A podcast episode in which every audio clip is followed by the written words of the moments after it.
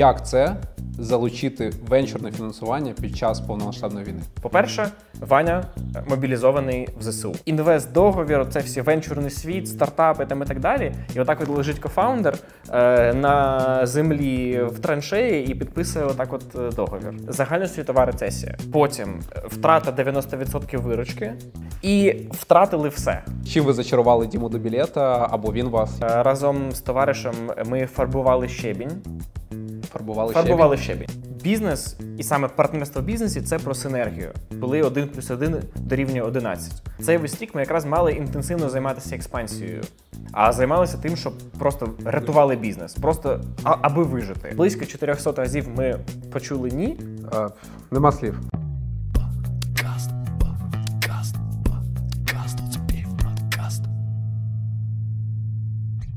Саш, привіт. Привіт. Дуже дякую, що погодився прийти до мене в подкаст. А, насправді це ювілейний мій подкаст, десятий. І це, я думав, що це штук на вісім більше, ніж я думав, мене вистачить взагалі для цього, цього проєкту. І в цьому, в цьому подкасті, ось взагалі в цьому контенті, я запрошую цікавих, класних людей. А, зазвичай це підприємці, це люди, які створюють якісь продукти або люди з креативної індустрії. Для того, щоб поговорити з ними про те, як вони створюють щось нове в світі, чого не існувало, проходять якісь складні часи, вирішують непрості питання і взагалі, як вони думають про те, що відбувається в їх житті.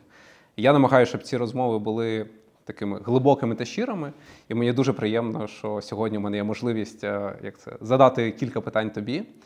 І для тих, хто не знає, Олександр Соловей – це співзасновник та сі і о компанії Finmap. І перед тим, як ми перейдемо в таку, знаєш, як це, бізнесову складову, мені дуже цікаво, і щоб ти розказав і мені, і нашим слухачам, глядачам про те, хто такий Саша Соловей, окрім того, що ми знаємо про тебе в якості ролі сі і о та співзасновника стартапу Finmap. Можливо, якісь цікаві факти, які саме розкажуть про твою особистість трошки краще. Дякую, по-перше, за те, що запросив. По-друге, залюбки розповім. Завжди цікаво щось про себе розповідати, бо я сам себе слухаю і щось навіть іноді нове про себе дізнаюсь в якомусь там іншому ключі, бо це також як така частина рефлексії в якомусь сенсі. Хто такий Саша Соловей? Перш за все, я все, все ж себе ідентифікую підприємцем, бо це та діяльність в тому чи іншому вигляді, котрою я займаюся вже більше половини свого життя, з одного боку. А з іншого боку, для мене підприємництво перестало бути такою прям е, одною єдиною складовою, через котру я себе е, реалізовував і там е, відчував через неї світ. Тобто зараз до себе я ще додав е, мандрівника. Тобто не у сенсі там країн, там якихось навколосвітніх подорожей і так далі, а в принципі подорожей, навіть локальних, але коли ти, точніше, коли я щось нове для себе відкриваю з точки зору локацій. Так само я себе ідентифікую як людину, котра любить тварин, і це для мене також велика, дуже, ну, такий великий прояв в якомусь сенсі. От зараз в мене одна собака, два коти, котрі живуть прямо вдома, шість котів, котрі живуть прямо за дверю вдома, бо вони до нас всі прийшли. І до мене зараз їде собака з притулку. Тому, в принципі, це також, ну, демонструє те, що тваринки для мене – це дещо дуже важливе. Я чоловік. Ми з дружиною разом більше ніж тринадцять років. І... чудова, як на мене, сім'я. Чудова сім'я підприємців. Ось, мені все дуже подобається. Тому, загалом, от, я, якось так.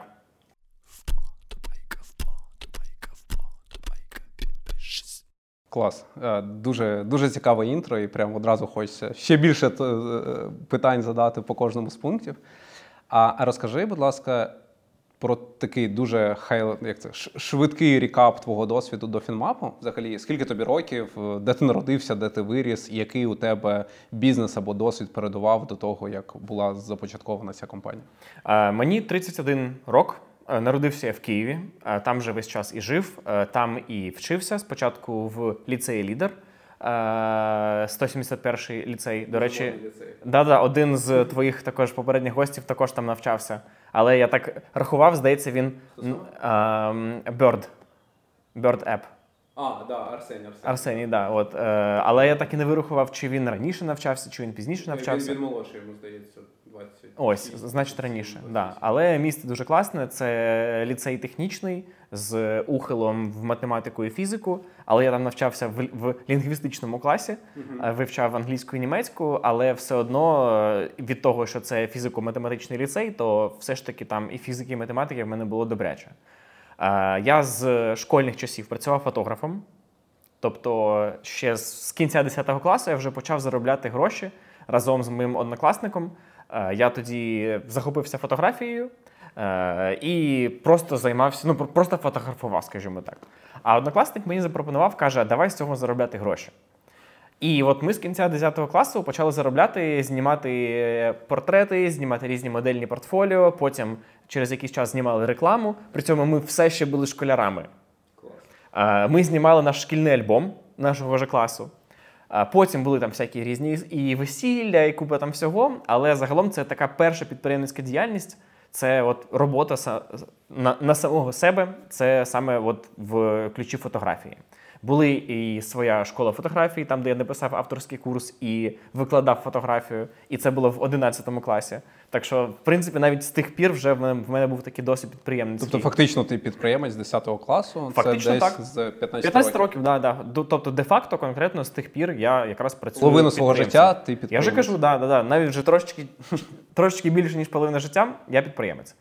Е, ось, потім е, моя освіта була безпосередньо пов'язана з фотографією в якомусь сенсі. Тобто я вибирав, куди поступати далі, університет, там все таке. І мені батько сказав, що ти можеш поступити куди завгодно, але це має бути технічна спеціальність. А чому так? Ну, в нас в сім'ї всі технарі. Тобто, що мій батько технар, що мій дідусь технар. І тому з самого дитинства для мене щось робити руками, щось конструювати, щось вигадувати, якісь механізми і так далі, це прям супер природньо. В принципі, я хотів тоді поступити на оператора або на режисера, бо це для мене було суперлогічно, будучи підприємцем е, саме у фотографії, у цьому всьому. Мені це було суперцікаво. Але мені не можна було цього зробити. Ось. І я поступив в КПІ, я просто відкрив е, перелік взагалі технічних спеціальностей, які взагалі існують в світі. Ну, точніше, не в світі, а в КПІ. Ось, бо в мене не особливо було варіантів. Я подивився і знайшов оптичне приладобудування. Я такий, угу, окей. Здається, щось, це про фотографію. Щось технічне, щось оптичне. Ну і все, мені цікаво.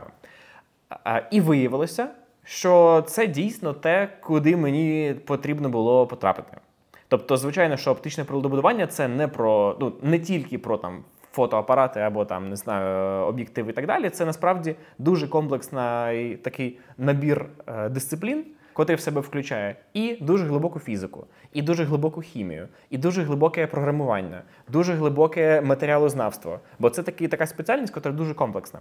І, в принципі, я дуже-дуже щасливий від моєї спеціальності, котру я здобув в КПІ. Тобто це і технічна складова, з одного боку, але загалом, оскільки я завжди знав, що я буду підприємцем, і весь час їм і був, це дуже допомагає деякому способу мислення.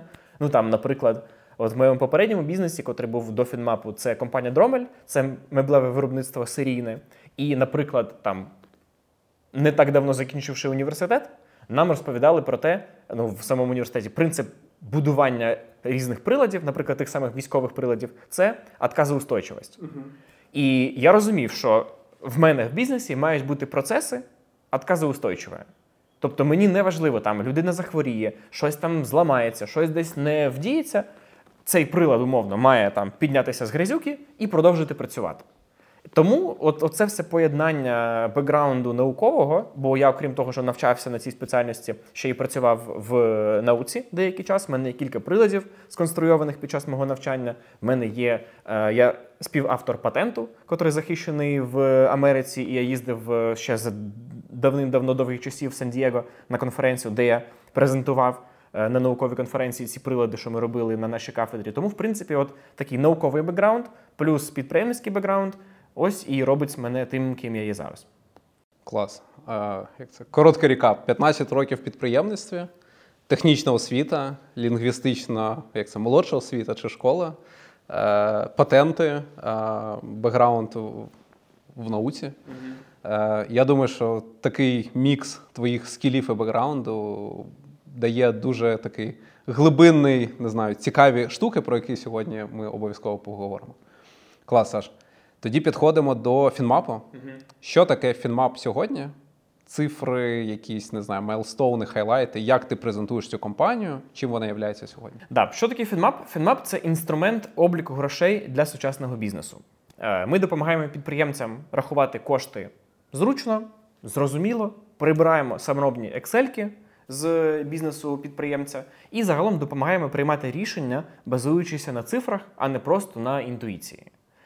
Ось що ми робимо. Тобто в нас є застосунок, котрий працює в браузері, тобто, ну, звичайно, як от ви користуєтеся там сі ар ем-системою або там чим ще, Google Docs, як ви користуєтеся mm-hmm. в браузері. Так само це Finmap, котрий існує у вас в браузері, і також в нас є на зараз iOS-застосунок, котрий допомагає також ще більш зручно взаємодіяти з нашим продуктом.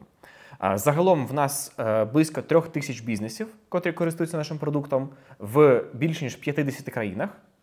Звичайно, що там наша загалом клієнтська база алокована здебільшого в Центральній Європі, бо ми звідси і поступово починали експансію в ті країни, але разом з тим в нас є клієнти і з Австралії, і з Пакистану, і з Нігерії, тобто з великої ширини різних географій. Щодо цифр, ми загалом, ми типовий венчурний стартап, ми SaaS-бізнес, тобто це бізнес по підписці, uh-huh. коштуємо від двадцять чотири доларів на місяць. І далі є там різні пакети вище, є різні послуги, є фінансисти окремі, котрі допомагають підприємцю налаштувати облік грошей в їх бізнесі так, щоб це підприємцю було нескладно. Тобто наша головна задача – робити облік грошей не те, щоб навіть там правильним чи професійним, а робити його зрозумілим. Uh-huh. І це головна ідея, з чого, собственно, ми і починали. Бо і в моєму попередньому бізнесі, і в бізнесі мого кофаундера були абсолютно такі самі болі. Питання не в тому, щоб зробити це професійно. Навіть коли зараз там Finmap'ом користується, наприклад, фінансист, йому буде не вистачати там такого звіту, там ще якогось звіту, або а ви такий-то параметр не рахуєте. Але звичайним підприємцям цього взагалі не треба. Їм треба розуміти, де є гроші, на чому вони заробляють, на чому вони втрачають, і це їм треба робити дуже швидко, зручно і наочно. І от це те, що ми робимо. Так от, ми венчурний стартап. Загалом ми залучили близько два з половиною мільйонів доларів наразі. В нас дуже класні інвестори європейські всі. В останньому раунді зайшов навіть інвестор з Америки. І ми продовжуємо розвиватися в цьому напрямі. Скільки людей в компанії зараз? Зараз команда близько сорок людей. Угу. Саш, ти розказав про те, що до Finmap'у був бізнес Drommel. Угу. Я пам'ятаю, і хто з Києва, мабуть, десь чули, бо це був такий достатньо стільний, модний, молодіжний да, саме так, бренд, саме так. бренд меблів. Угу. Розкажи, будь ласка, про цей перехід. Тобто ти в одному бізнесі, і як ти виходиш з одного бізнесу і заходиш в інший бізнес? Що передувало цьому? Які саме... не знаю, болі, бажання, запити були, які сконвертували твоє бажання з одного бізнесу перейти в інший бізнес? Так, да, ну насправді Drommel для мене це просто абсолютно life-changing experience, у сенсі того, що це був бізнес, котрий нарешті вийшов, бо всі проекти до цього, чим я тільки не займався, і чохли для телефонів продавав, ну і фотографією займався взагалі дуже довго. Ти рахував, скільки у тебе було бізнесів загалом? Ну, прям так, щоб конкретно не рахував, ну можна порахувати. Приблизно. Тобто весь час я займався фотографією, тобто uh-huh. близько сіми років прям от фундаментально. Але під час цього весь час щось десь себе шукав. Бо я розумів, що фотографія для мене це, ну, не справа всього життя. Це просто як один із етапів, те, що зараз е, мені вдається конвертувати в гроші. Ну і загалом якусь діяльність, котра приносить якийсь, е, якийсь профіт. Е, чим я займався? Продавав чохли для айфонів. Е, в принципі, всі через це проходили. Е, я е, разом з товаришем, ми фарбували щебінь. Фарбували, фарбували щебінь? Фарбували щебінь, так. Да. Тобто... Батвай, навіщо? Батвай, так. Взагалі, бекграунд сформований. В мене батько також підприємець і мама також підприємець. Батько підприємець в технічній складовій, тобто він е- займається різним е- устаткуванням, дуже складним. А мама в мене завжди була флористом.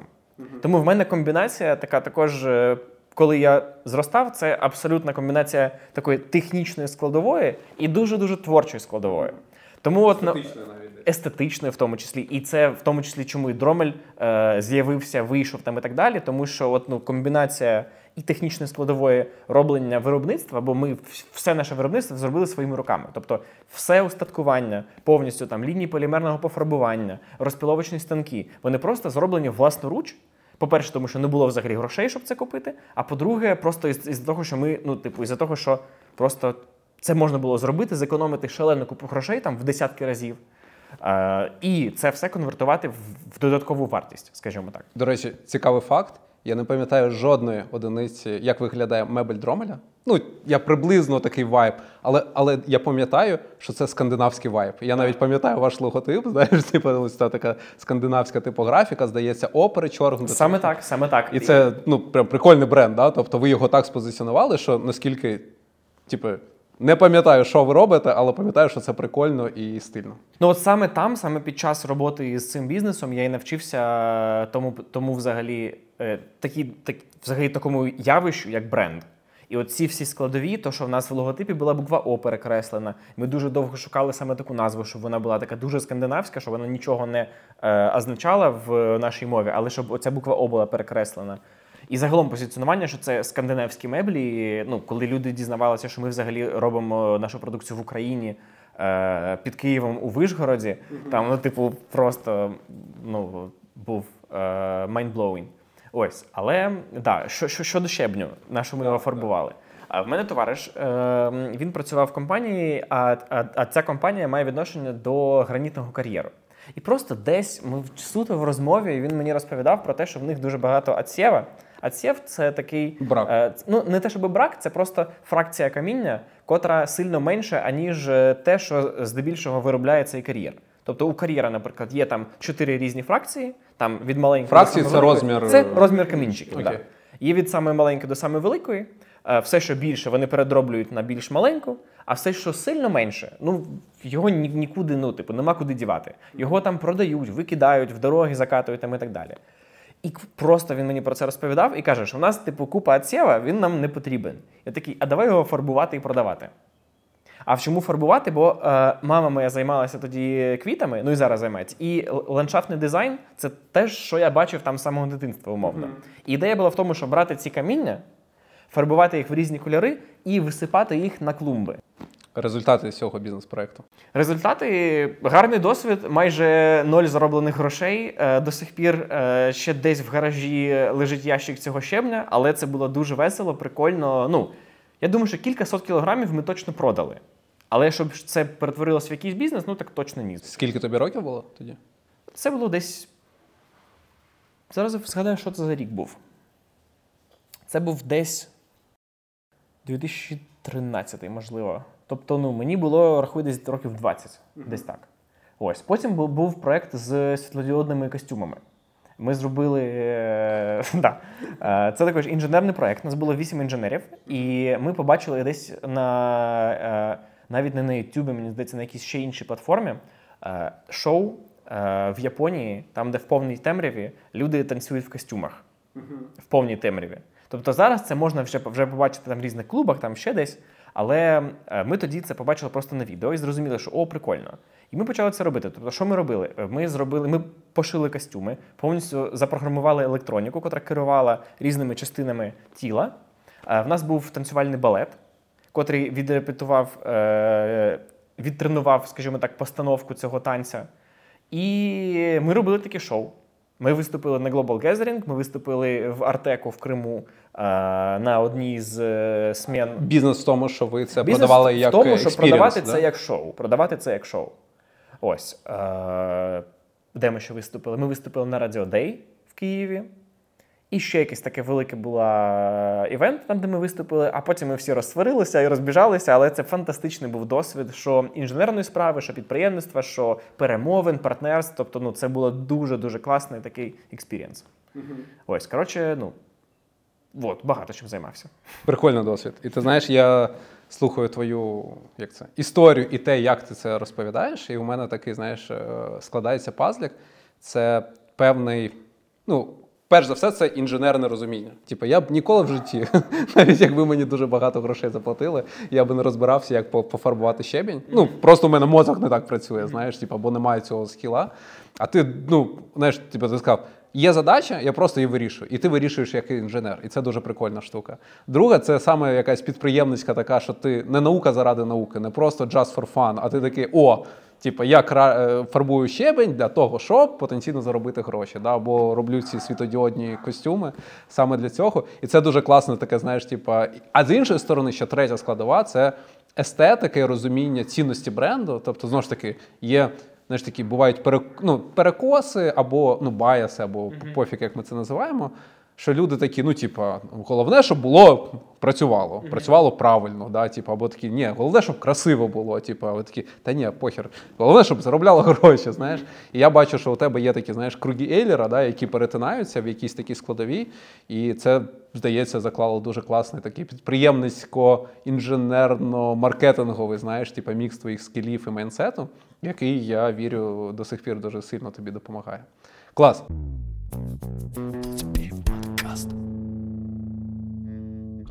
Drommel і перехід Finmap. Як взагалі з'явилася ідея Finmap? Загалом це такий дуже важливий трансформаційний період мій був. Тобто ми почали в дві тисячі чотирнадцятому році з моїм однокласником, до речі, з тим, з ким ми починали по фотографії працювати разом. Ми завжди весь час розмірковували про те, що ми будемо якийсь бізнес ще разом робити. Який саме, невідомо було. Але ми постійно, ну там, умовно, навіть кілька років поспіль, ми щось вигадували, видумували, чим буде займатися. Але дуже хотілося займатися якимось виробництвом. Тобто хотілося саме перетвор... перетворювати якісь... якусь сировину на якусь е... готову кінцеву продукцію. Це було прям супер цікаво. Те, що меблі з нами сталося, це супер випадково. Я тоді переїжджав в квартиру, знову ж таки, не було грошей, щоб купити меблі. Е... Дуже хотілося диван з поддонів. Тоді це було супермодно. І що ми зробили? Я подзвонив Дімі і кажу, слухай, давай зробимо мені додому диван. Окей, ми поїхали, купили піддони, приїхали додому, відшліфували їх, пофарбували, зробили диван. Мені потім потрібно було е, зробити туди подушки на цей диван. Також я не знав, де їх взяти, думаю, ну окей, зроблю сам. Е, навчився на Ютубі користуватися швейною машинкою, пошив собі ці подушки, вийшло просто супер класно. А, і так воно потім пішло-поїхало, що якісь ще друзі дізналися, що ми робимо меблі, але ми тоді меблі не робили, але ми потім таки зрозуміли, ага, окей, люди питають про меблі, ну давай спробуємо їх робити. І почали їх робити, і так, собственно, і почалося, по суті, стартовий капітал нашої компанії був сто доларів. Uh-huh. Це те, на що, ну, на що ми купили просто дошки. Uh-huh. Був шуруповерт в мене вже, була в мене машина Smart, на котрій ми це все доставляли. І... Дошки на смарті? Ну, взагалі меблі, тобто ну, готові конструкції. Зверху чи всередині? А, і на криші, і на багажнику ззаді.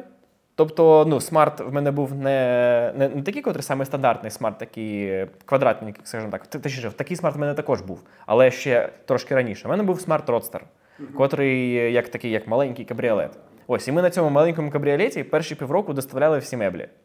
Всюди. А, ось, потім, коли нам дуже був треба логотип, ми знайшли людину, котра нам його може зробити, але нам треба було заплатити цій людині, знову ж таки, не було коштів. Ця людина хотіла стол, але металевий. Але ми з металом ніколи не працювали, тільки з деревом.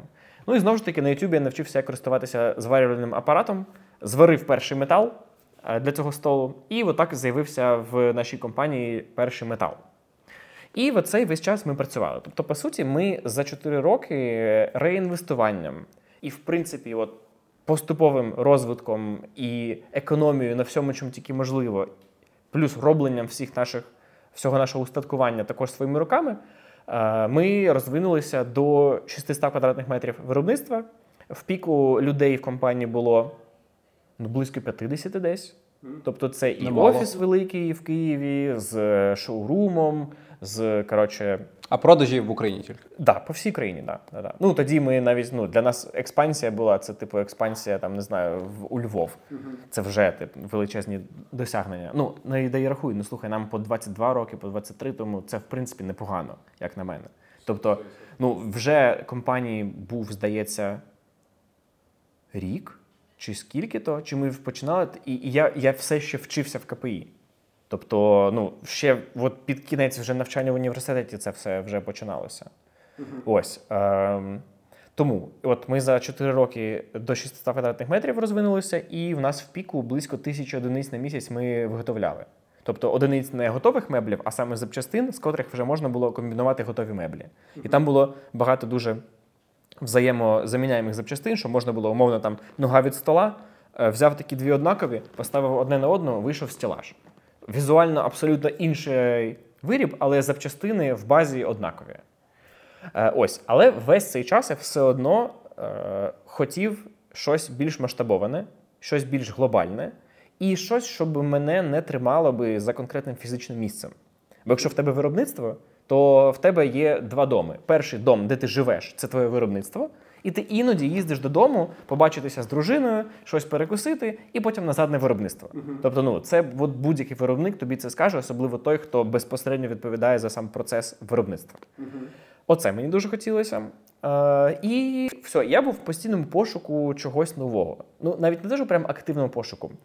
Думками, скажімо так. Тобто десь придивлявся, щось дивився. На той момент потім, е, якраз така, типу, е, лінія хронологічна. Я познайомився з Ванією Кавановим, з моїм поточним кофаундером, з котрим ми Finmap робимо. Е, ми з ним познайомилися і почали разом подорожувати. А він на той момент займався систематизацією та автоматизацією бізнес-процесів для малого бізнесу.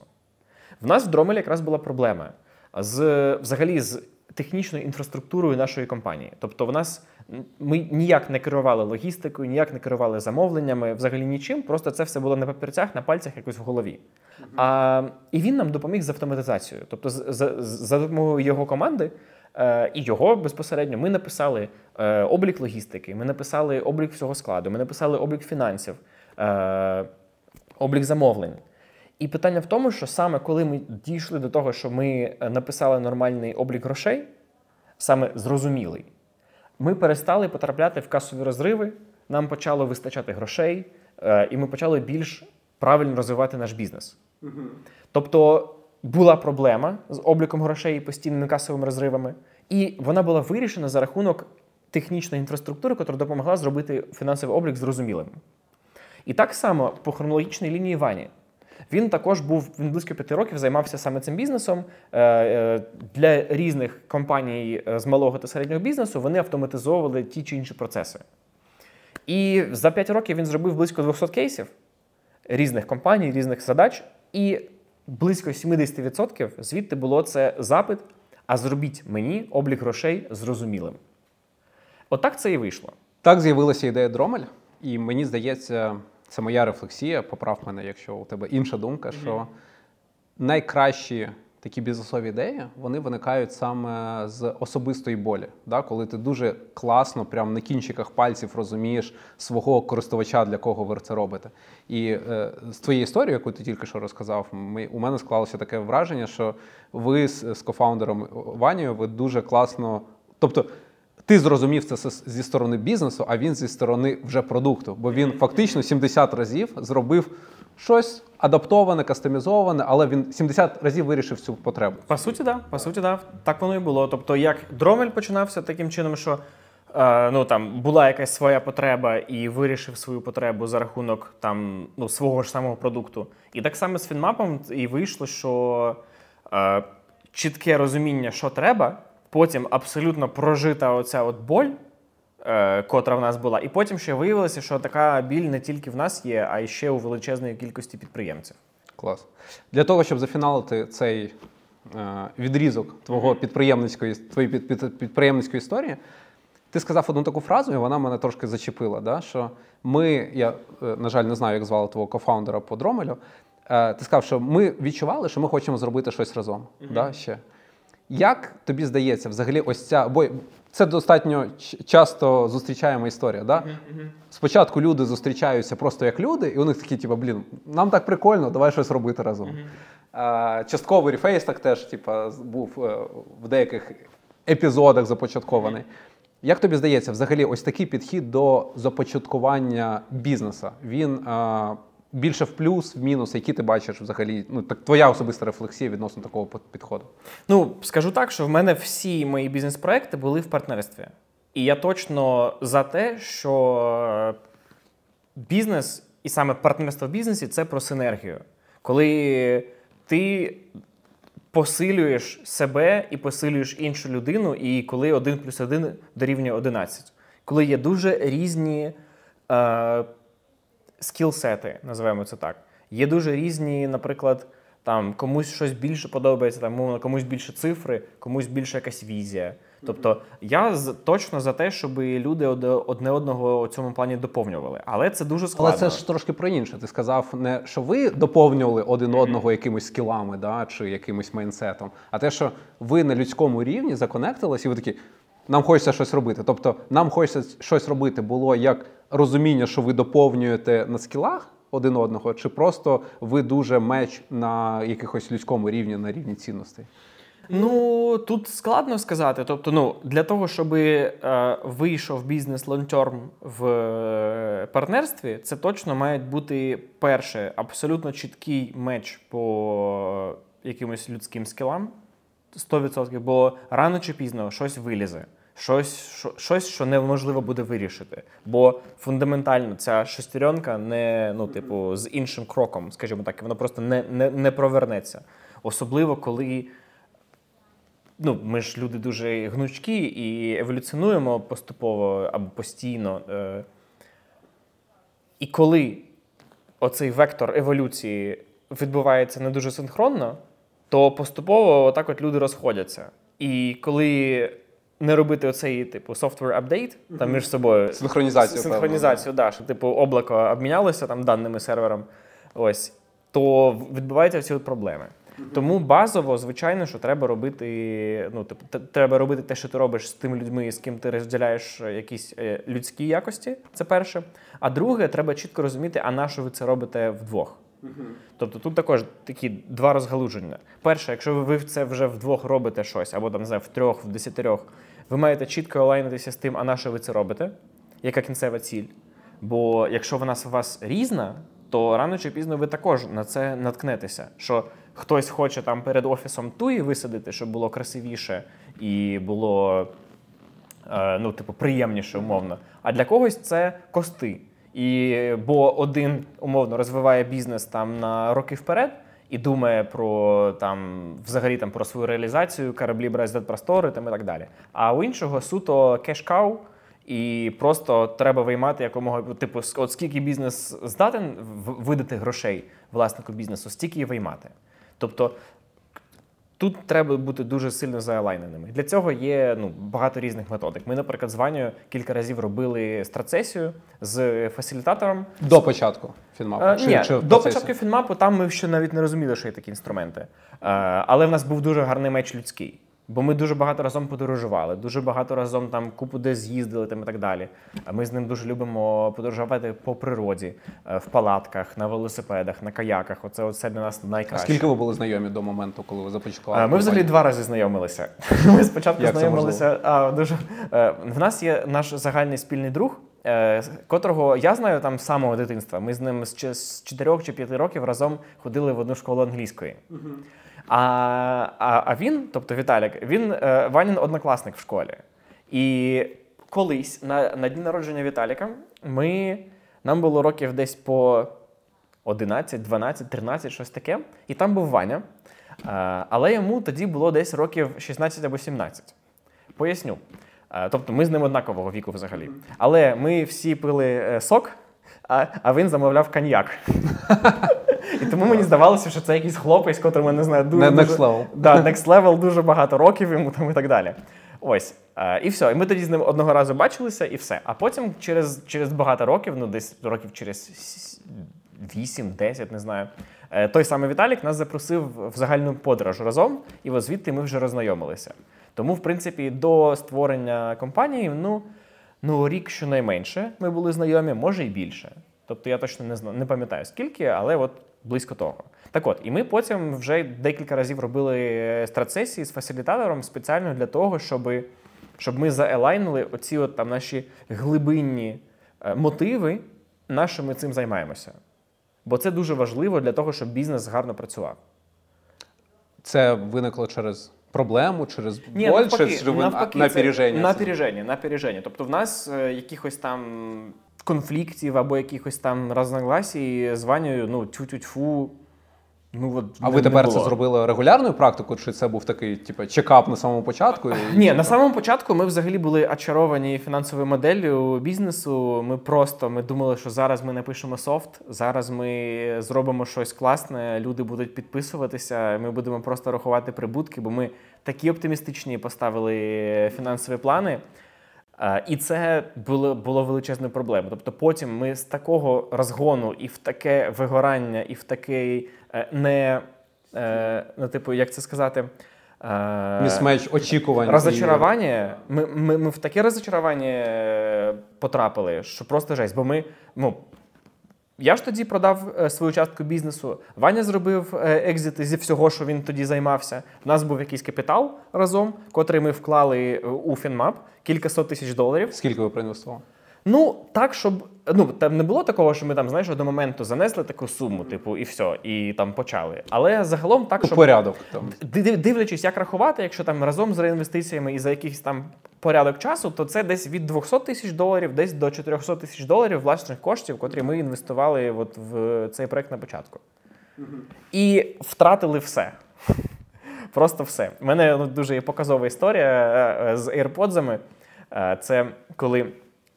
От ми вже щось робимо, щось вже чи то вдається, чи не вдається, незрозуміло, але от якраз відбувається і моя продаж, і Ваніна продаж, і він якраз от їхав з угоди з продажу, і він по дорозі заїхав, купив собі AirPods.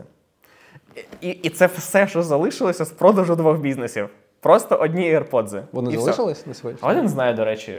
Може і залишилися. Мені здається, знаєш, це коли буде ай пі о Ring Bell, знаєш, mm-hmm. треба просто з цими AirPods поставити їх десь під рамочку. Було да, класно. Да, да. Тобто, ну, ось, ось така історія. Тому в самому початку ми, звичайно, ну, в нас було спільне бажання будувати якийсь продукт. Ми розуміли, що це щось прикольне, що це щось глобальне. Ми вже розуміли, що, да, є трекшн, є розуміння, і є те, що ми можемо побудувати саме тек-продукт, бо він закривав персональні, не те щоб болі, а персональні побажання щодо бізнесу.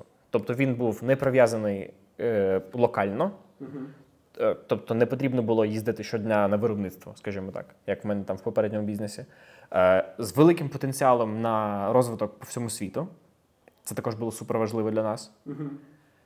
Ну і там всі інші речі, тобто SaaS-бізнес, підписна модель, е, мільйонери через півроку і так далі, але у другого не сталося цього.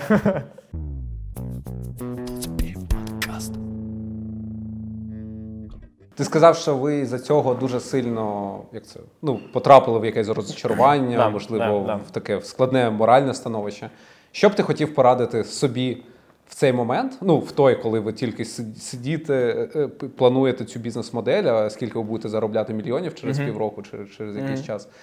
Або просто нашим слухачам, ті, хто дивляться, от яку ти відчув сильну помилку, яку ви зробили, і як її не допустити заново? Яку б ти пораду дав? Ну, те, з чим я там в ті часи довго працював е- з психологом, це саме е- розочарування. Тобто ми були спочатку дуже очаровані, я не знаю, як правильно українською сказати, дуже були е- очаровані, закохані, закохані, закохані в продукт, е- закохані просто в те, що ми робимо, закохані в потенціал, але з кожним кроком, з кожним новим факапом або з кожним новим, там, не знаю, нерозумінням, а що робити далі, бо закінчуються гроші, нічого не працює, продукт жахливо глючить там і так далі. Ну і там у нас на той момент було, не знаю, десь п'ятдесят користувачів чи щось таке. Тобто незрозуміло взагалі, як на цьому заробляти гроші. І кожного разу це була така типу, якась стичка з реальністю, яку не хотілося приймати. І ми кожного разу такі, типу, ну... Ну там, ну ще п'ятдесят тисяч доларів, ну от, от ще треба ще у когось позичити, ще там треба у когось позичити. І от оце, оце позичання, воно, ну, воно також навалює, навалює, навалює зверху якогось такого теншену. І потім, врешті-решт, все одно нічого не виходить. Mm-hmm. І оце було дуже-дуже складно. Тобто, перше, треба всі моделі будувати або з негативного сценарію, або з такого нейтрально-оптимістичного, mm-hmm. точніше, навіть нейтрально-негативного. Бо якщо вони спрацюють, то буде класно. Якщо вони спрацюють краще, то взагалі круто. Це буде вже over-delivery. Under-promise, over-deliver. Так, да, да, да, да, саме так. Але для нас тоді це було дуже складно і морально, психологічно, тобто ну, нас тоді побило прям жорстоко. І ну, от якраз найтакий, найвеличезніший удар був, коли е, початок ковіда, нічого не виходить, всі гроші вже ми витратили повністю, взагалі немає ні власних грошей, ні всередині бізнесу, нічого не виходить. І, і ще й починається ковід. У нас тоді було щось десь близько, ну, кількасот клієнтів у той момент вже було. І вони починають заморожувати підписки, відмовлятися, втрачати там свої компанії і так далі. І ми такі розуміємо, все, коротше, пора закривати цей бізнес, не вийшло. Зараз, там, не знаю, всіх взагалі звільнимо, залишимо суто сервери. Це і, двадцять перший там, рік. Ну, коли там був ковід? Десь кінець дев'ятнадцятого, здається. Чи щось типу. Початок двадцятого десь. Ну, something like that. Okay. Тобто, близько того. Не те, щоб там сильно давно, але насправді там з урахуванням того, що за ці всі роки да, з нами да. ще відбулося, то це було дуже-дуже дуже давно. Ось. Тому і тоді ми розуміли, що все, треба це все закривати, але ще було якась така, типу, знаєш, десь така е- дзвін такий десь далі, що ну, треба ще продовжувати, треба хоч якось ще, ще повсти вперед. Ось.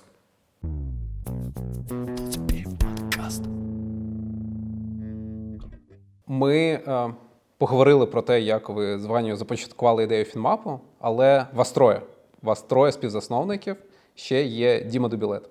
Розкажи, будь ласка, яким чином Діма потрапив в каптейбл Finmap, е, як ви познайомились, чим ви зачарували Діму Добілета, або він вас, я не знаю, як це було. Розкажи, будь ласка, цю історію.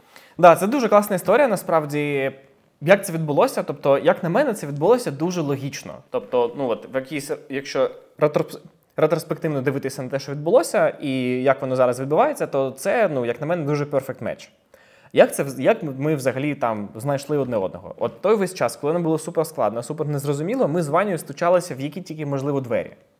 Стучалися абсолютно всюди і подавалися на різні освітні програми, подавалися просто, ну, там, з кимось радилися і так далі. Стучались, бо закінчились гроші, чи не було розуміння, що з бізнесом робити? Та закінчувалася взагалі мотивація, закінчувалися взагалі, не знаю, природні якісь внутрішні ресурси, тому ми шукали допомоги просто всюди. А, звичайно, ми розуміли, що нам не вистачає якихось знань, тому ми стучалися по різним акселераційним програмам, різним освітнім програмам і так далі, і таким чином потрапили в програму п'ятсот Startups. Тобто, ну, потрапити нам на той, на той момент стартапу з України, коли ще там про стартапи в Україні, в принципі, ніхто не чув. Це зараз, дякуючи ю ес еф, Ukrainian Startup Fund і всім іншим організаціям з екосистеми, котрі хоч якось це допомагають зробити. Хоч люди хоч якось знають, що це, як, як це працює і так далі. Але зараз, ну, типу, але тоді ми цього взагалі не знали. Ми потрапляємо на акселераційну програму п'ятсот Startups. І під цей час також Діма у себе десь в телеграм-каналі пише про те, що він відкриває Добілет фанд і хоче якісь компанії з якимись компаніями повзаємодіяти на якихось умовах. Тобто не те, щоб там інвестувати або ще щось, просто йому цікаво. Типу, давайте знайомтесь. Давайте знайомитись. Ось, типу, пошта, присилайте там інформацію про себе, будемо думати, що нам з вами далі робити. І що відбулося? Це якраз ковід. Це якраз самий-самий-самий початок ковіду, да. Тобто ви на низу мотивації, ви подаєтесь... Ми на низу мотивації, ми подаємося всюди там, і так далі. І серед тих, куди ви подаєтесь, да, е- да, да, імейл да. Діми. Так, да, імейл Діми також. Здається, на той момент ми вже потрапили в п'ятсот Startups, єдине, що не почалася програма освітня сама. Але ми вже тоді почали, ну, хоч якось почали в ту сторону рухатися. Ось. І з'являється оцей імейл Діми, і ми через півгодини туди вже не писали. Через буквально, здається, а день... що написали, пам'ятаєш? Ну, ну, в принципі, все як є. Тобто, що... Ну, такий, все на серйозному, ну, да, типу, доб- доброго дня. Фінал, там, інструмент там, обліку грошей там, і так далі. Тоді ми якось по-інакшому себе позиціонували, але суть діяльності була та сама. Ну, і виходить так, що ми присилаємо імейл, через буквально два дні він нам відповідає, і ми одразу зідзвонюємося. І виявляється, що Діма вже про нас знає, бо йому колись ще тоді хтось порадив Finmap, і він в смарт-тесі в себе вирішив саме проблему обліку грошей за допомогою нашого продукту. Mm. Бо вони туди якихось одинески якісь встановлювали, якихось фіндиректорів наймали, але нічого в них там не виходило. Було просто тупо, незрозуміло, хаотично, дорого, складно і так далі. І хтось йому порадив Finmap, і вони вирішили проблему за рахунок нашого продукту.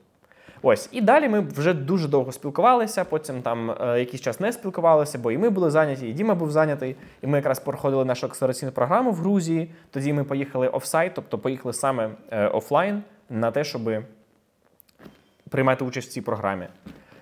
І після цього, якраз от, як, як зараз я пам'ятаю, ми їдемо в горах в Грузії. Mm-hmm. Ми якраз з нашою всією цим бетчем освітнім ми їздили на Казбегі.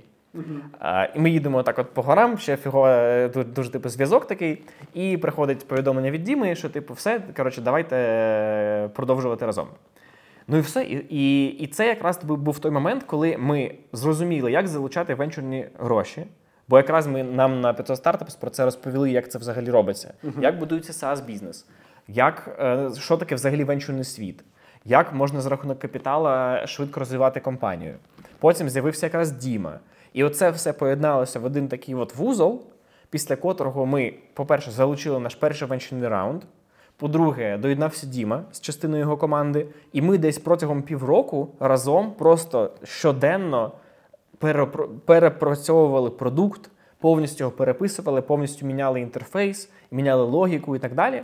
І вже потім, коли ми це все переробили, вийшли з комунікацією про те, що тепер в компанії Finmap є три кофаундери – Діма, Ваня і Саша. І тепер добро пожаловать підприємцям, ми будемо вам допомагати рахувати ваші гроші.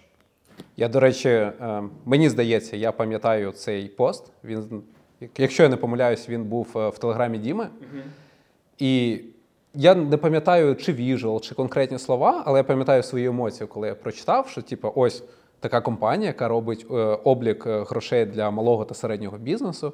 І я такий, блін, класна ідея, у якої, здається, дуже великий ринок. Uh-huh. Да? Ось це, це, це якась моя така, не знаю, інсайт, чи чуйка, чи не знаю що. І це було, ну, прикольно, що ми там три роки по тому, чи скільки вже пройшло, з тобою познайомилися, mm-hmm. да, і це якийсь такий пазлик, який зійшовся.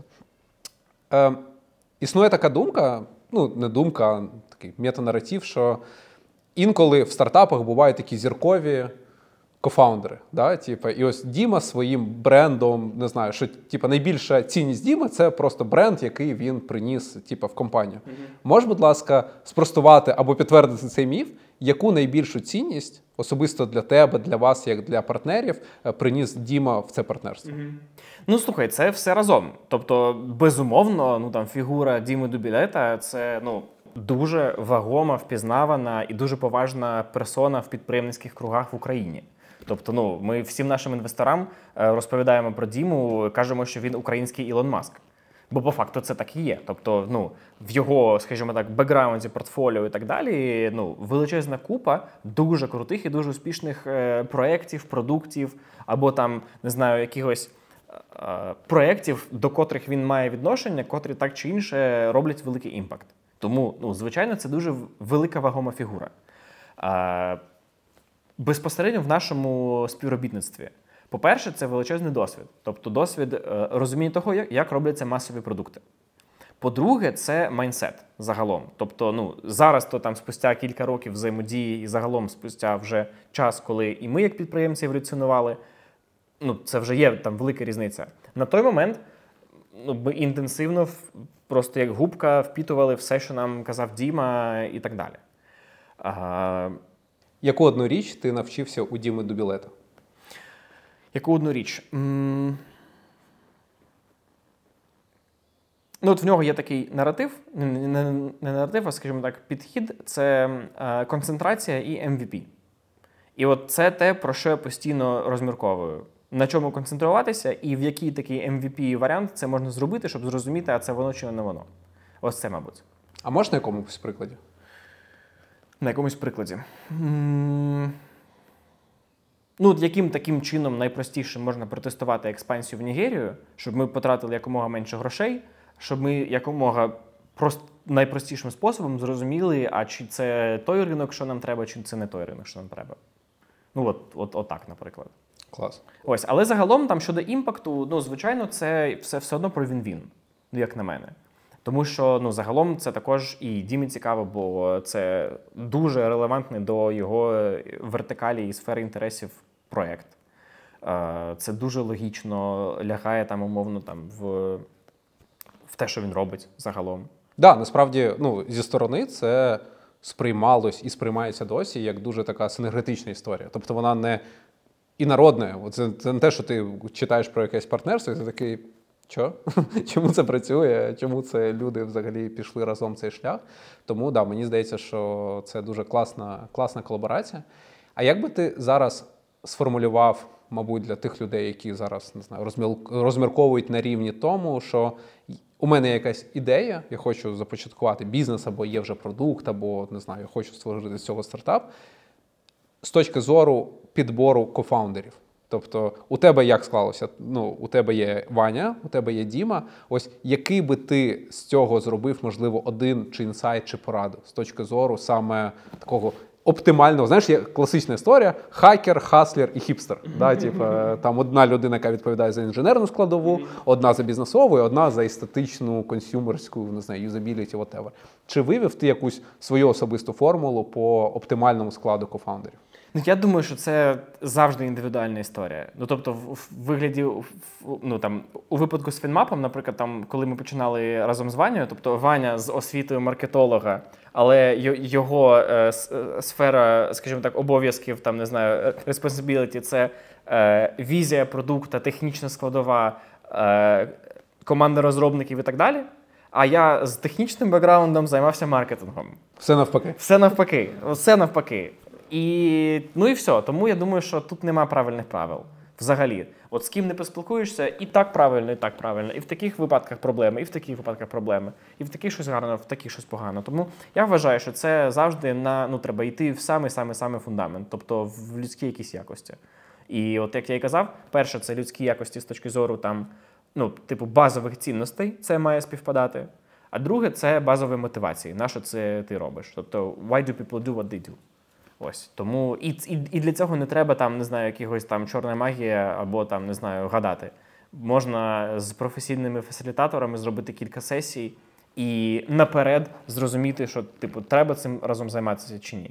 Це як, умовно, в Excel-ці побудувати фінмодель і зрозуміти, чи треба цим займатися чи ні. Перед тим, як інвестовувати там сотні тисяч, перед тим, як там щось, не знаю, закуповувати якусь сировину, будувати завод, можна просто в Excel-ці порахувати, що це буде невигідно. Або навпаки, що це буде вигідно. Тому так само перед тим, як починати співпрацю з якоюсь людиною, там, якщо ти заходиш там глибинно в рівень там кофаундерів, то це просто таким чином повзаємодіяти.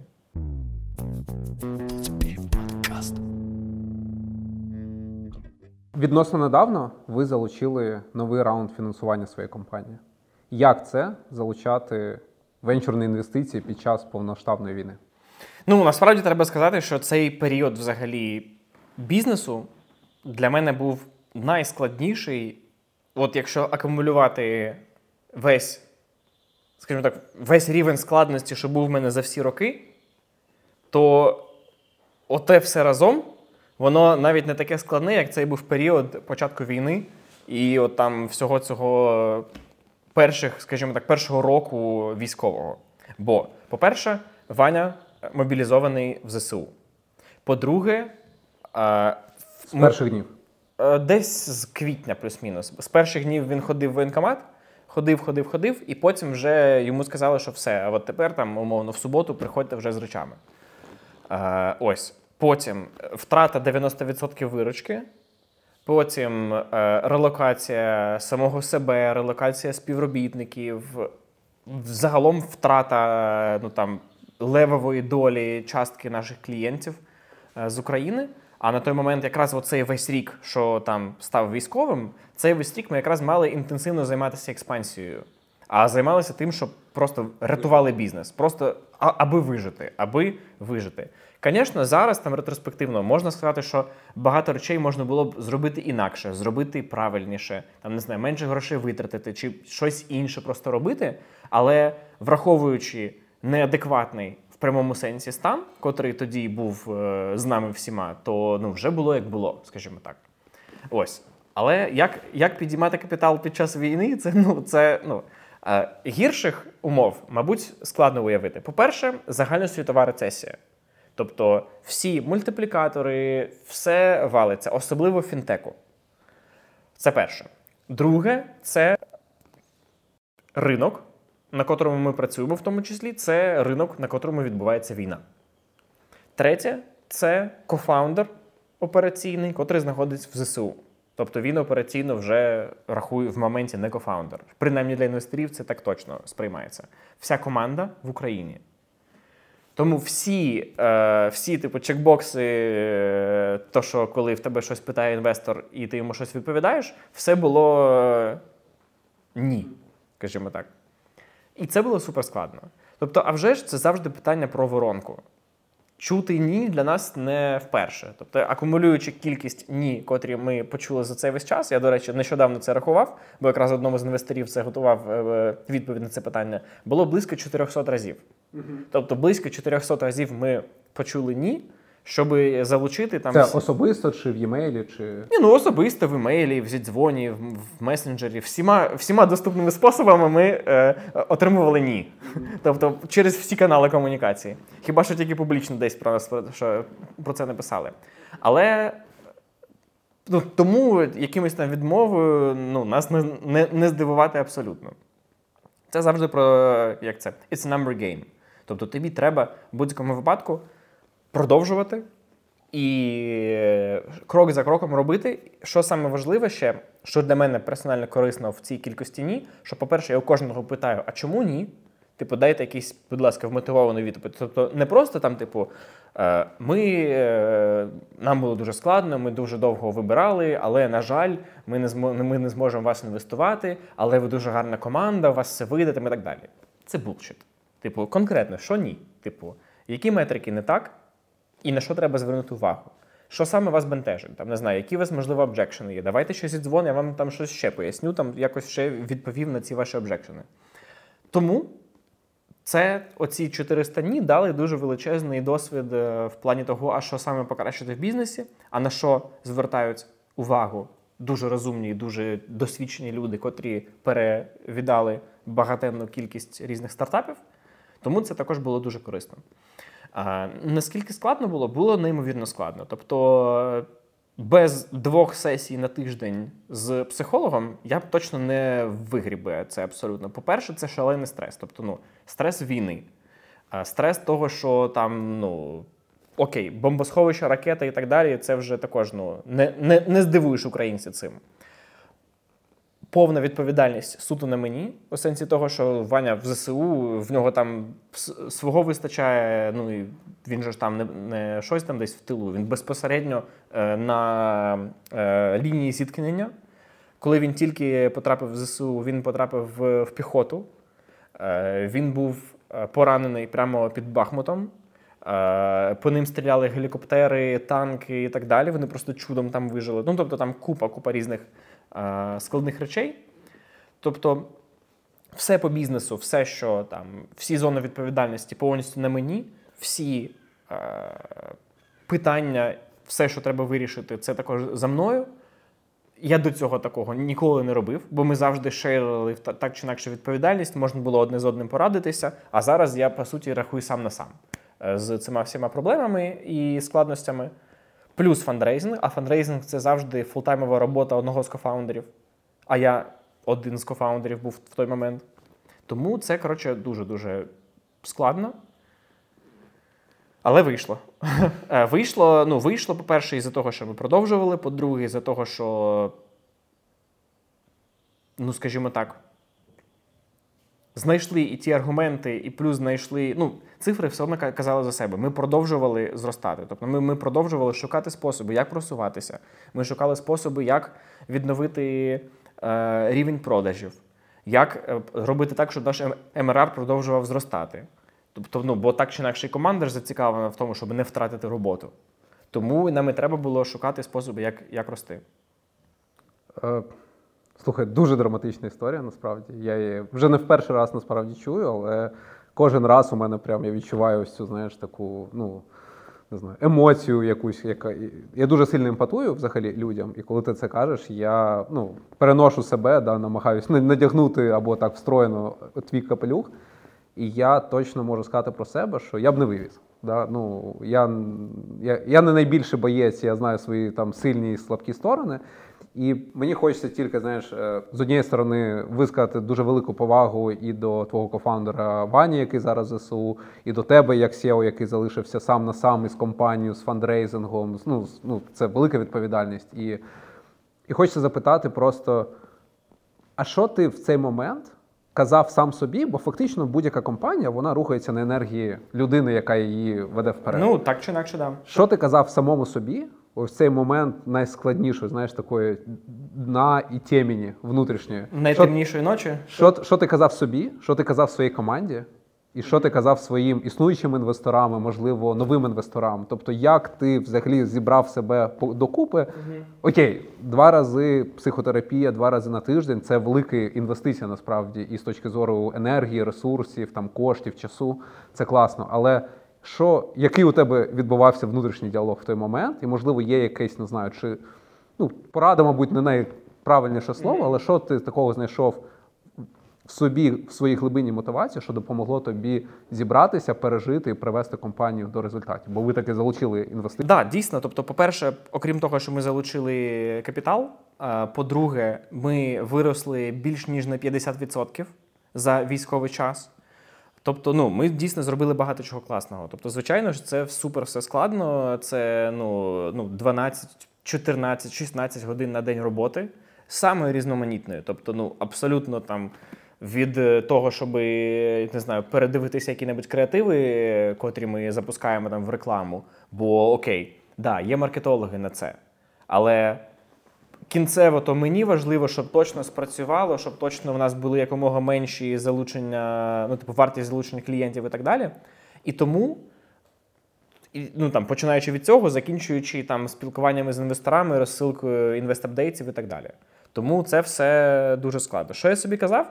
Ну, через деякі, ну, типу, в самому початку я так поганенько пам'ятаю, чесно кажучи, той весь час, бо він був в повному неадекваті. Тобто я фокусувався тупо на тому, щоб, щоб просто продовжувати, щоб це все вигріблось, вижилось там і так далі. Е, що казали нашим поточним інвесторам? До речі, одні з інвесторів нас і навіть зафолоуапили. Тобто вони зробили фолоон, е, вони наші попередні лід-інвестори, але і в цьому раунді вони зробили невеликий фолоон також на підтримку нашої компанії. Тобто це також дуже приємно, але, ну, що ми казали? Да, ну, з одного боку ми казали, показували цифри, бо так чи інакше, ну, як ми вже там проговорювали, дуже важливо, що відбувається взагалі в цифрах самої компанії. Тому ми також на це пильнували. У мене одна з таких фраз під час такої великої складності – це «поки ти борешся, ти ще не вмер». І тому задача була, як мінімум, просто продовжувати, тобто грісти, тобто, ну, знаєш, запрягтися і просто отак от, типу, методично, крок за кроком, як би там складно не було, когтями отак от дратися, отак от поступово карабкатися вверх. І оце я робив, тобто keep going. Оце от така типу, методична, монотонна робота е- і кроки вперед, це от те, що, що треба було робити. Як команда відносилася? Ну, загалом команда також дуже класна, тобто всі також цілеспрямовані е- з одного боку. З іншого боку, ну, блін, а які варіанти? Нам треба продовжувати. Ну що, ну, типу, здаватися? Ну, ну не варіант. І, ну, в будь-якому, ну, типу, здатися завжди встигнеш. Ну, але от продовжувати – це, це, це, це, це треба.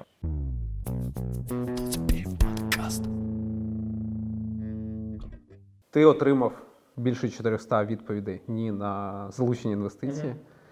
Mm-hmm. Е, і все ж таки закрив раунд. Да.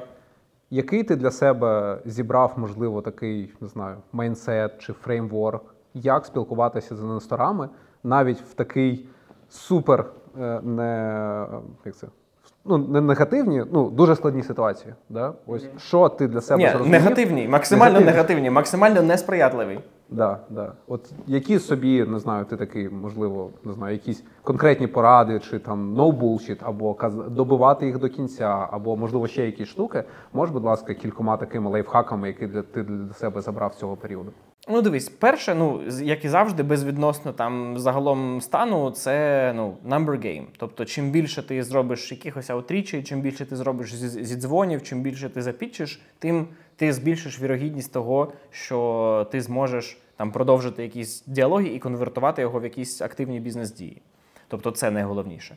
А з іншого боку, ну, по-перше, бути собою. Тобто, ну, в мене не було такого, що я комусь там щось одне казав, іншому щось інше казав, там, або десь щось прикрашав. Насправді я казав, от, типу, все як є. Звичайно, там, ну, там, не знаю, Не те, щоб там прям казав, що мені суперскладно, все, все жахливо там і так далі. Я такого, звичайно, не казав. Але я розповідав, ну, блін, все одно, так чи інакше, дуже важливо люди, котрі стоять за бізнесом. Тому я і розповідав, а чому я вважаю, що в нас вийде. Чому я вважаю, що те, що зараз відбувається з нашим ринком, е, нашої цільової аудиторії війна, чому я вважаю, що все одно наш бізнес зможе пройти вперед. І в мене були вже звідти, ну, типу, приклади про ковідні часи. Бо ми працюємо з малим бізнесом. Підприємці малого бізнесу – це неймовірно живучі істоти. Просто неймовірно живучі. Це одна з причин, чому мені подобається працювати в цій сфері і саме з такою ЦА. Бо, ну от, як було в ковіді, в них поламалися бізнеси, там івент-агентства, різні там тревел-агентства і так далі, вони, ну, по зрозумілим причинам перестали існувати. Але не пройшло двох місяців, е, власник івент-агентства приходить з магазином кальянів. І, і це майндсет малого підприємця. Він буде шукати тємки весь час. Він ж ніколи в житті не піде кудись працювати найманим робітником. Так, да, абсолютно, ну, типу, як, як таргани. Тому і війна так само. Да, тут сильно більший удар, а вже ж. Тут сильно більше бізнесів закрилось, а вже ж. Але так чи інакше, ті, е, хто вижив в тому чи іншому вигляді, перемістилися на е, західну частину України, перемістилися за кордон, і там щось почали. І якщо їм було до цього зручно вести облік грошей у Finmap, і вони до нього звикли, а в будь-якому бізнесі їм потрібно буде рахувати гроші, то вони і в наступному бізнесі будуть Finmap використовувати. Тому я це також розповідав нашим інвесторам, і загалом вони з цим були згодні, бо, бо це факт. Ну, бо це, да, достатньо логічно, і ти можеш це підкріпити певними даними. Да, да, да. Тому я от вважаю, що перше – це кількість інвесторів, друге – бути собою, третє – показувати, чому саме ви вважаєте, що у вас вийде. Ну, а там далі екзекюшн.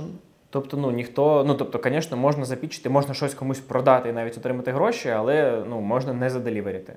Це також не так вже і погано, насправді. Ну, і, і, і навіть серед фондів, тобто, якщо у якогось венчурного фонду нема е- фейлів, тобто нема стартапів, в котрі вони інвестували, і вони не зафейлилися, то це е- поганий знак про сам фонд. Бо тоді, значить, що фонд занадто консервативний, занадто, типу, от, от просто занадто консервативний. І, і тому вони потенційно можуть дуже сильно недозаробляти як фонди.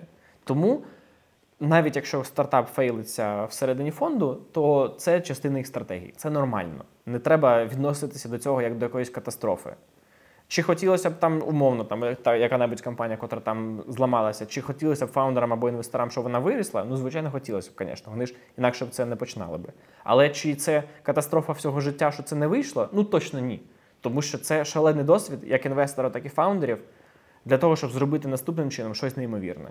І ми по світу знаємо ці історії. Там, Джеф Безос сорок років почав і так далі. Ваня зараз в ЗСУ, твій кофаундер. А, чи... Чи пам'ятаєш ти ось цю першу свою емоцію, чи, можливо, вашу розмову, коли ти дізнався про це? Як ти себе почував, який у вас був, не знаю, бізнес-континюті план? Ну, взагалі, ось це взяти на себе відповідальність, і ось перехід від того, ми керуємо компанією вдвох, у мене є мій другий пілот, і мені здається, це відчуття, воно дуже важливе. До моменту, коли ти відчуваєш, що вся відповідальність на мені. Можливо, ти пам'ятаєш свій стан і взагалі ці розмови, емоції. І як зараз виглядає ваша співпраця, навіть коли Ваня в ЗСУ? Угу. Ну, саме моменту такого, ну от мені реально складно згадати, бо, ну, знову ж таки, тоді був дуже неадекватний стан, бо, ну, було дуже складно. Що з точки зору бізнесу, що емоційно, що все, що відбувалося. Ну, мені це було дуже складно переживати. Ну, це прийняття, це, не знаю, ну, прийняття, страх, повністю, чи... роз, ну, типу, розрушене життя, коли ти прокидаєшся від того, що, ну, а ми взагалі, ми з дружиною побудували будинок, про котрий мріяли, ну, дуже багато років, і пожили в ньому тільки чотири місяці. А наш будинок неподалік від військового аеродрому, куди першим чином прилетіли ракети. Ну, це, типу, було страшно, ну, просто, ну, дуже страшно, коротше. Ось тому ці всі речі дуже сильно змінюються. Потім, коли ми там поїхали з Києва на Західну Україну, там, де також ще для нас було ще більш небезпечно, У сенсі того, що нам там казали, а чого ви до нас сюди приїхали? Типу, ми, ми в шоці, тільки що там три дні їхали через поля, через ліса, спали отак от на підлозі в, в, в церкві і везли з собою вісімдесятишестирічну бабусю, двох котів, собаку, доверху забиту машину. Ну, коротше, і оце от все. І потім ми приїжджаємо, нам кажуть, що ви сюди, сюди до нас приїхали. Е, ну, і, і такий ряд стресів, котрі повністю вибивають в тебе з, ну, з-під ног якусь там почву. Момент, коли... Ну, от я не пам'ятаю саме конкретний момент, коли там... Ну, ні, я пам'ятаю, що там Ваня написав, все, там він там умовно з суботи чи з якогось там дня е, їде на навчання, все, але і ми думали, що в нього буде там умовно в день там тренування, ввечері ми зможемо взаємодіяти по бізнесу, щось там, щось там робити. Але виявилося, що ні. Тобто виявилося, що він, в принципі, без зв'язку, і взагалі через два тижні він вже поїхав на Восток.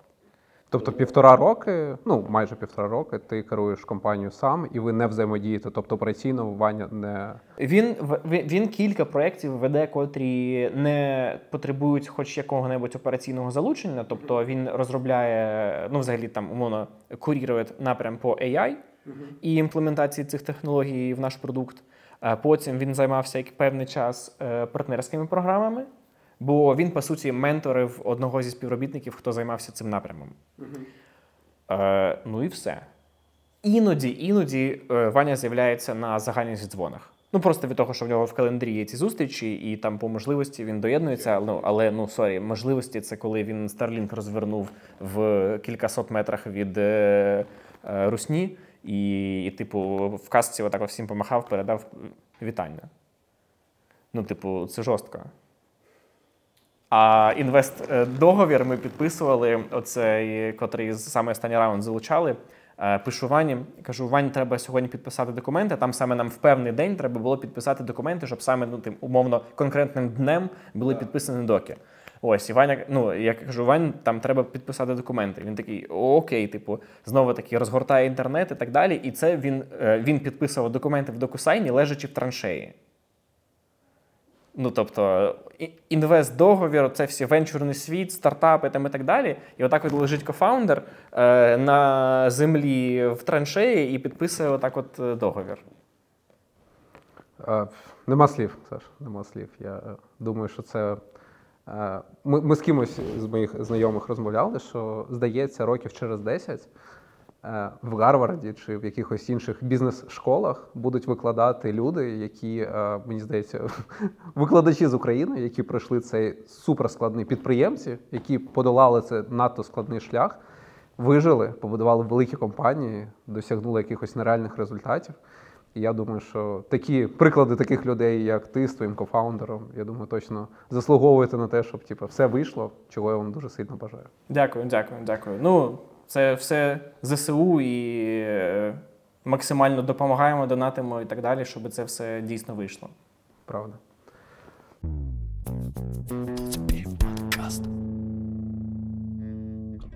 Е, останній блок питань, про які я хотів би з тобою поговорити, це немало, навіть не так, це дуже важлива частина життя кожного підприємця, це те, що завжди красиво називають work-life balance.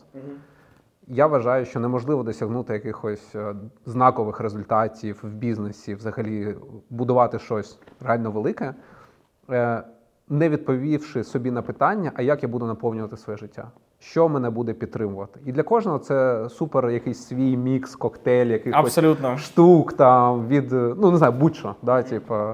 І дуже цікаво, як ти наповнюєш своє життя, що для тебе є цим стовпом, я не знаю, енергетичним бранзбойтом, який ти підключаєш до себе, щоб переживати такі складні моменти в бізнесі і не тільки, про які ти сьогодні розказав. Угу. Да, ну, насправді я йшов дуже довго до того, щоб е, був якийсь work-life balance, бо ну, у всіх нас це work-war-life balance, і е, ну, в моєму випадку це ще було давно, але я тільки зараз почав собі якось дозволяти собі, по-перше, жити окрім бізнесу, по-друге, не асоціювати себе повністю там з моєю професійною діяльністю. Тобто не, не, ну, типу, не Щоб не було такого, що я тере там Finmap. Да. Тобто, і це в якийсь момент стало для мене суперважливо. І коли я це розблокував, оцю штуку, то в мене і в бізнесі стало сильно більш прозоро, сильно більш зрозуміло, і на кращі думки почали приходити. А, для мене най, найбільша така віддушина, ну, насправді, їх декілька. Перше – це майстрування. Тобто, ну, оскільки я інженер, і оскільки в мене бекграунд, ну, там, конструювання чогось, то або кожні вихідні, або там, не знаю, навіть іноді між зум-зідзвонами, якщо мені треба на чомусь сфокусуватися або якось перемкнутися, я просто йду тут на території в себе в сарайчик, там, де я е, зробив собі стіл, поставив туди тіски, в мене там е, є купа різних там шуруповерти, дрелі там, і так далі, і я щось собі кручу. Е, і це мені дуже, по-перше, взагалі, з того, що я бачу, що підприємці в діджиталі дуже часто вигорають із-за того, що у організму нема підтвердження якихось результатів. Бо те, як організм наш сприймає те, що ми робимо, еволюціонував, еволюціоновував, не знаю, чи є таке слово, тобто розвивався протягом мільйонів років.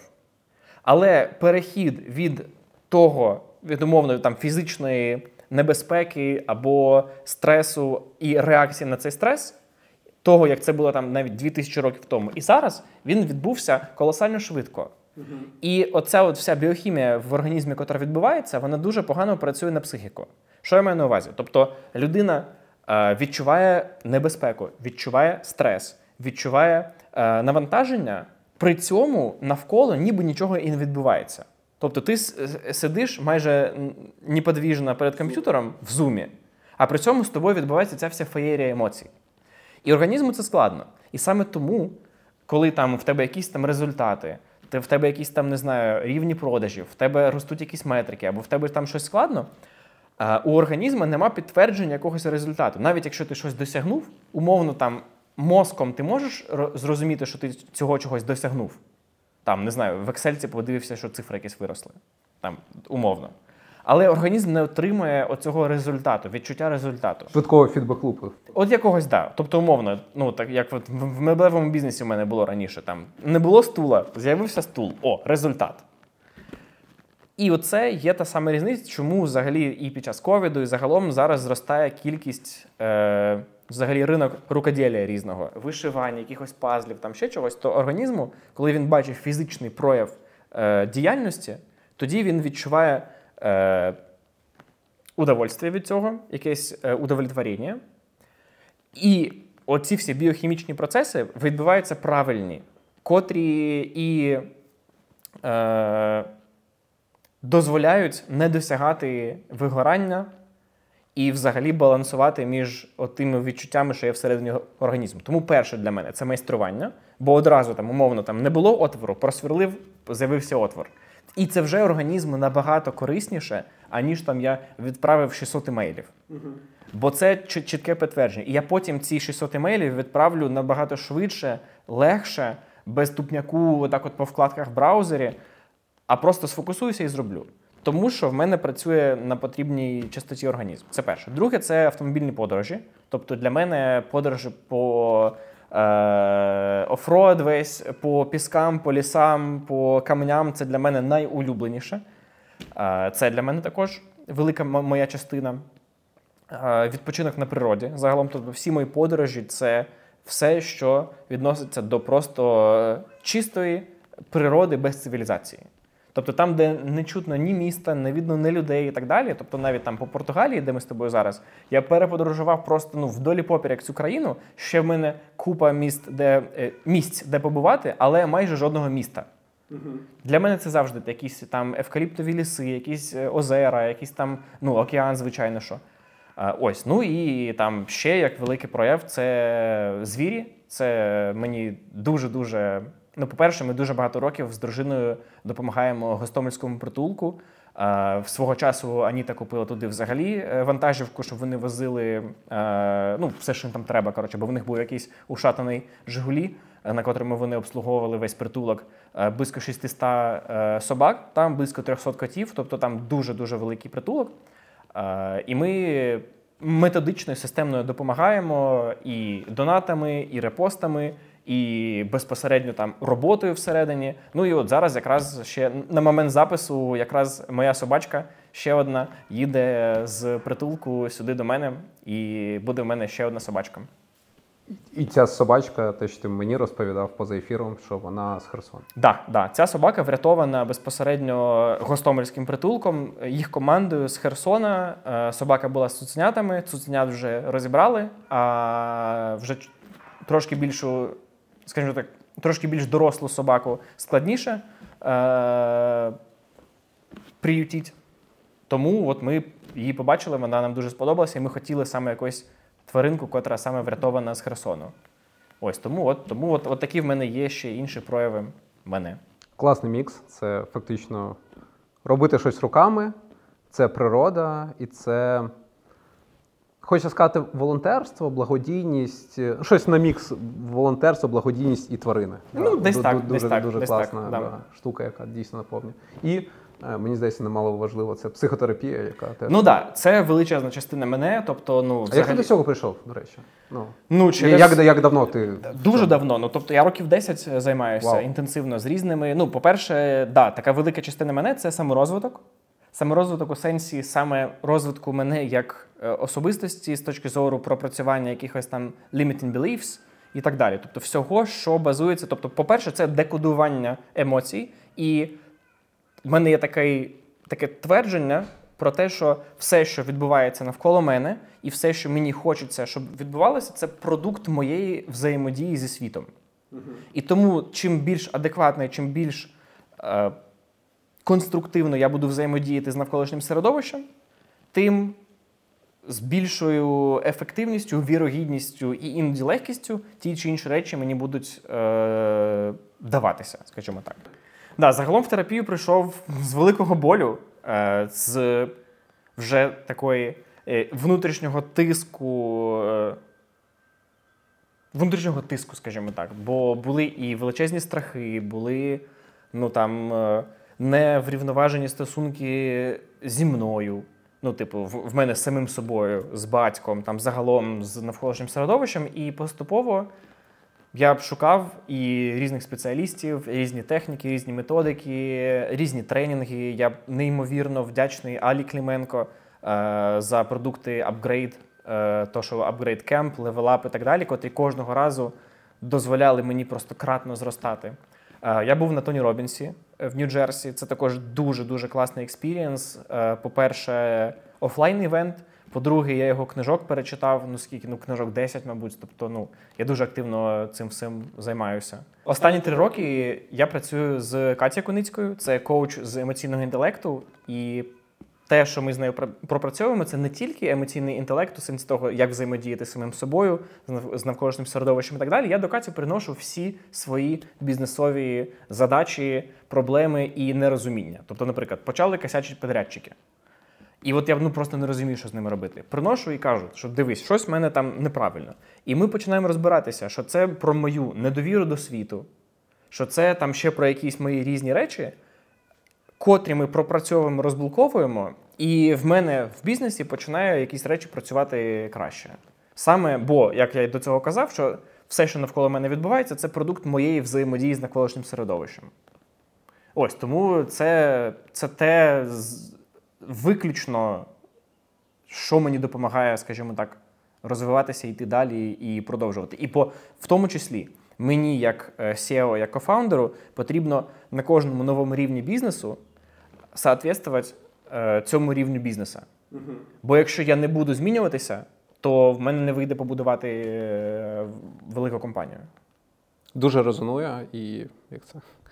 І кількість зусиль, інвестицій власних в, в саморозвиток і ті, не знаю, інструменти, які ти підбираєш, я щось десь схожі, ну, про терапію мені резонує твій досвід. І класна думка про те, що дійсно на різному, ну, це взагалі постулат такий, ну, не ми його вигадали, да, що на різ, на кожному відрізку розвитку компанії потрібен, як це, як це? Спеціально навчений сео, скажімо так. І тут є два вибори. Або ти міняєш сео, да, і щось змінюється, не знаю, якось там якісь речі змінюються. Або у тебе відбувається якась вла... власна внутрішня і зовнішня трансформація, яка дозволяє тобі в першу чергу перейти на наступний рівень і за собою, як це, розвинути компанію. Бо дійсно компанія розвивається на якомусь баченні, скілах людини, яка не керує. Клас. Останнє питання. Це твій досвід еміграції. Ми з тобою познайомились тут, в Португалії. Mm-hmm. Цікаво, чому ти вибрав саме цю країну? Чому не столицю фінтеху Лондон? Ти mm-hmm. нещодавно був на London Tech Week. Mm-hmm. Можливо, поділишся своїм досвідом, як ти взагалі відчув цю країну, це місто, цей, не знаю, такий світовий хаб фінтеху. Mm-hmm. Чому не столиця стартапів Сан-Франциско і Бей-Ерія? Чому ти опинився саме в Португалії? Це випадково, це свідомо, і які взагалі твої такі, не знаю, очікування від свого життя з точки зору локації знаходження? Угу.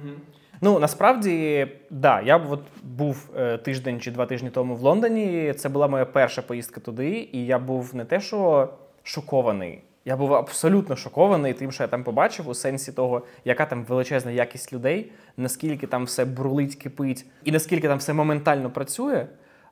Я був дуже здивований, і а вже ж ця, називаємо так, движуха, це дуже цікаво, це дуже е, розвиваюче, і ти там завжди, де б ти не знаходився, ти там найтупіший в кімнаті. І це просто супер круто. Е, з точки зору просто, там, що б ти не робив, в будь-якому випадку там є більші компанії, в будь-якому випадку є якісь більш крутіші там досягнення і так далі. Ну, хоч ми там, умовно, там, в нашому випадку ще не робимо тільки найперші кроки там, з того, що ми хочемо побудувати, але загалом. Е- але я от спілкувався там з людьми, і те, що я зрозумів, що там тільки от бізнес, бізнес, бізнес. Чи хотів би я цього? Ну, думаю, що так. Тобто, да, мені цікаво розвивати бізнес. Чи Лондон найкраще для цього місце? Звичайно, так. Бо це, як ти, як ти кажеш, столиця фінтеку, це абсолютно, ну, типу, найбільша концентрація от всього, що тільки можна вигадати. Інвесторів, співробітників, ну, взагалі, типу, найкращий рівень всього. Але чому я вибрав Португалію і Лісабон безпосередньо? Ну, по-перше, клімат.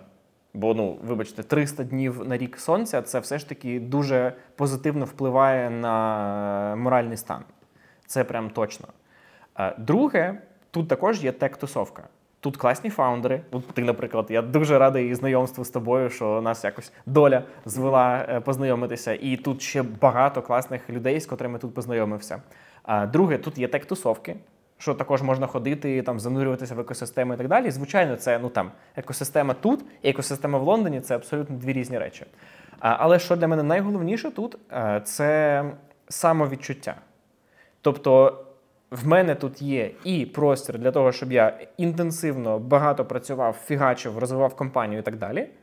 І на, і на додаток до цього в мене є велика можливість і е, великий спектр того, що допомагає мені інтенсивно відновлюватися для того, щоб потім продовжувати оце от фігачити.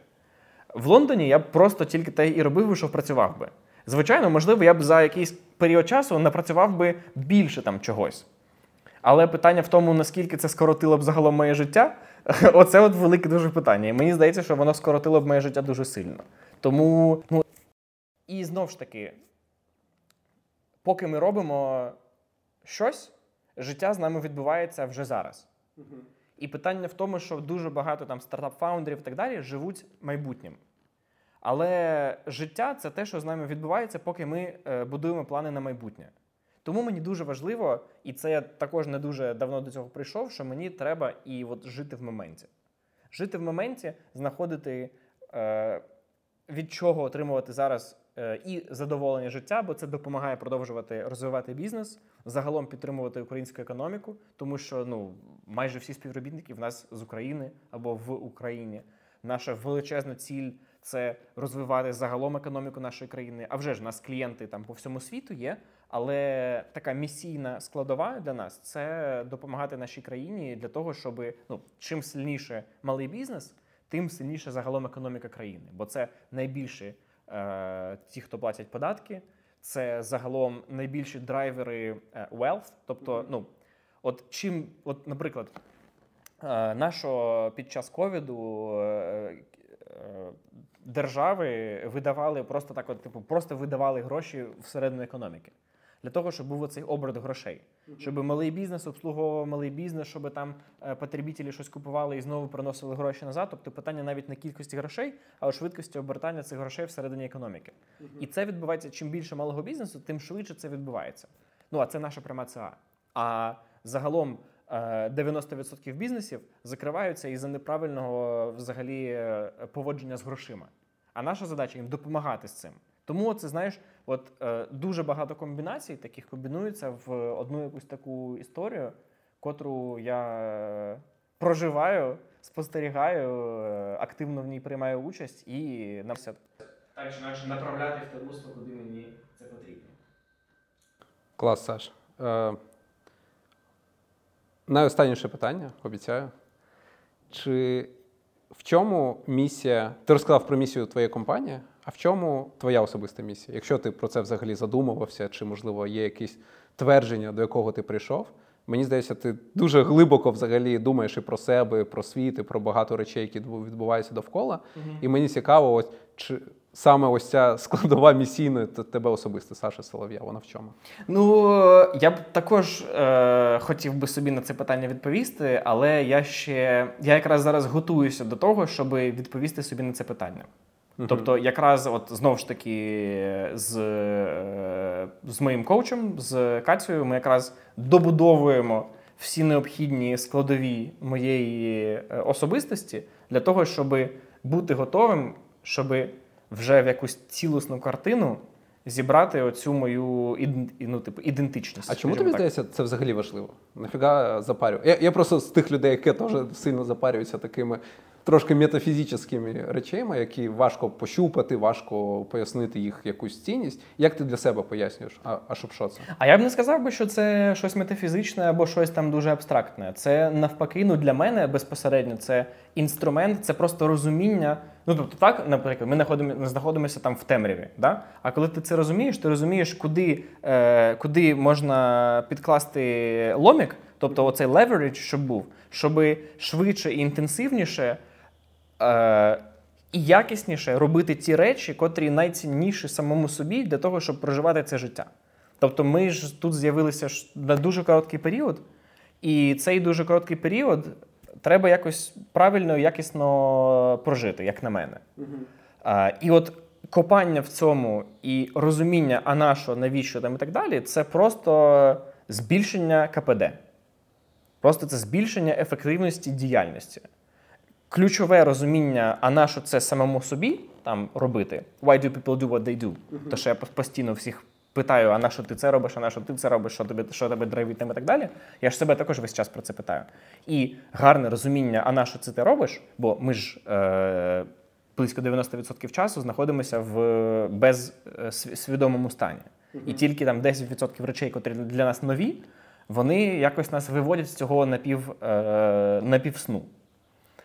І от розуміння оцих дев'яносто відсотків темряви і підсвідомих механізмів, в рамках котрих ми діємо, по суті, все наше життя, і допомагає просто більш осознано і ефективно діяти і досягати тих речей, що ти хочеш досягнути.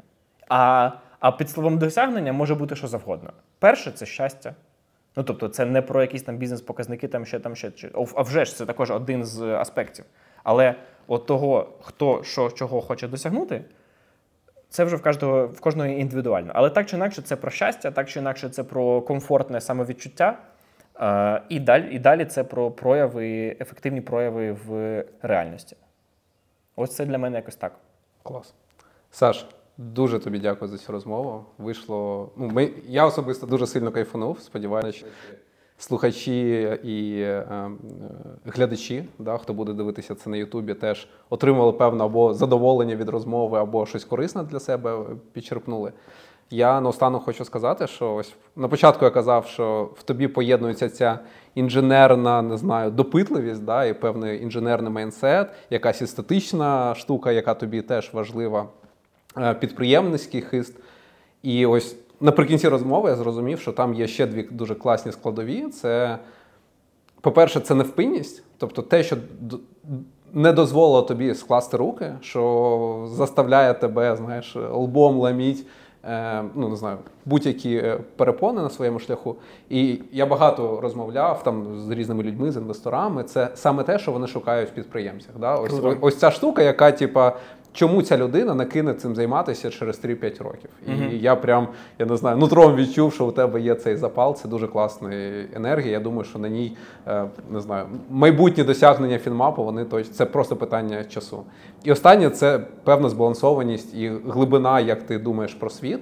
І мені здається, що ці ось, не знаю, поєднання чи грані твоєї особистості, вони, не знаю, можливо, точно будуть е, цікаві багатьом нашим слухачам, я сподіваюся. Круто, тому... Вань, дуже дякую. Дуже дякую тобі. Да, класні питання, розмови. Мені також було цікаво, так що величезне дякую. І дякую нашим слухачам, глядачам за те, що були з нами і провели цей час. Сподіваюся, було щось корисне. Да. Якщо вам сподобалось, або хоч щось цікавеньке чи цінне було на цьому подкасті, будь ласка, напишіть нам хоч щось в коментарі. Нам буде приємно, підпишіться на Сашу, будуть лінки на його профайли соцмереж в описі.